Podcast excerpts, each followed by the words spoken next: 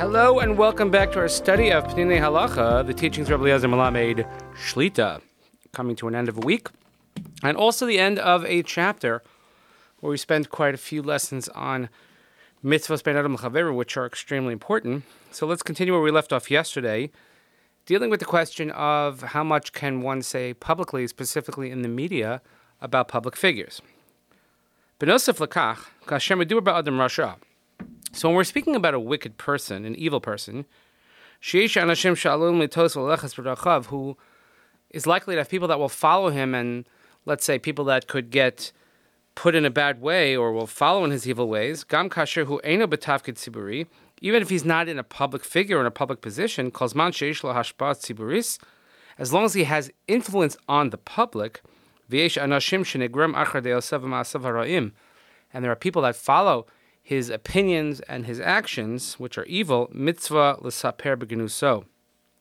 One is required, it's a mitzvah to let people know of his evil ways. V'chein Emor Chazal, quotes a Medrash Tanchuma, Kashem shakadosh baruch hu b'shivchon shel tzadikim ba'olam. In the same vein, the way Hashem is busy with the praise of righteous people to spread that in the world. Hashem also is busy spreading the knowledge of the evil people in the world so that people should know. Pirsem Pinchas l'shevach or Zimri l'ganai. In the story of Pinchas and Zimri, in the end of Parshas Balak, and beginning of Parshas Pinchas, that story with Bnos Midyan, while the Torah at the same time praises Pinchas, also mentions and publicizes Zimri ben Salu in a negative light. Alayhem Nemar, Zecher Tzadik Levracha V'Shem Rishaim Yerkov. Pasuk Mishlei says is that we remember the memory of a tzaddik, of a righteous person, is for a blessing, but the name and the opinion and the reputation of the wicked shall rot. Below tzaddikim yokiu harishayim, elaim yecholas harishayim.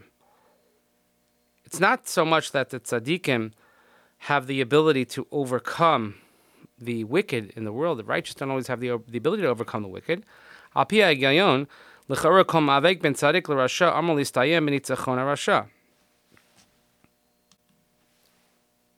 We would think that any interaction between or any combat between a righteous person and a wicked person, the logic would dictate that it should end up that the wicked people will come on top. Why is that? Because there are many obstacles, again, in this battle, just speaking figuratively, that a righteous person has obstacles. What type of moral and ethical obstacles? Who any shaker, he doesn't have the ability to lie. If there are rules of engagement, rules of battle, he's not able to abrogate them. And the rasha will always, the wicked person will always have something extra, an upper hand.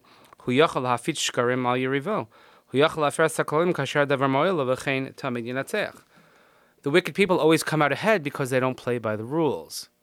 And they don't have to follow the rules or they choose not to, whereas a good person, a righteous person, does. However, ultimately speaking, there is a benefit, something extra that is for the righteous people.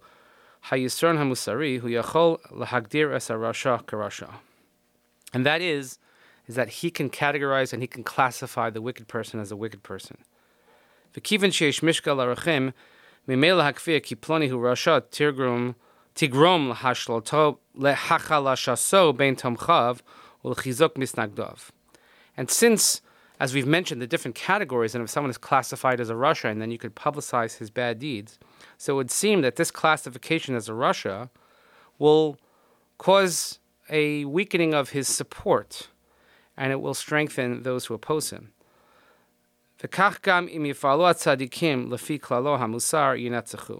Therefore, if the tzaddikim will follow the proper path, they'll follow the general rules, then they will be, they will be victorious. However, if the tzaddikim want to kowtow to the Rishayim, they're afraid of them, they want to, to flatter them, as we've discussed in previous chapters, and they don't want to classify the Rishayim as Rishayim, then they have no upper hand, they have no road to victory. Very difficult things. And again, we're quick to label people, but we're talking about tzaddikim gemurim and rishonim gemurim, people who are bona fide wicked people and bona fide tzaddikim. And he ends this chapter with the following words. May it be the will of Hashem that true tzaddikim, but brave tzaddikim should rise. Shemitoch ahav atzum la'am Yisrael, l'chol Yehudi v'Yehudi, and through their love, their deep love of the nation of Israel and for every Jew, ya'amdu keneged harashim l'hakias ma'asehem, they will have the strength to stand against those who are wicked, to uproot their ways v'yashuas Yisrael ba'ahavav rachamim, and to save the Jewish people with love and with mercy and with compassion. Mitoch kach gam harasham yachzu b'tshuva, and maybe also the wicked people will repent and return in tshuva,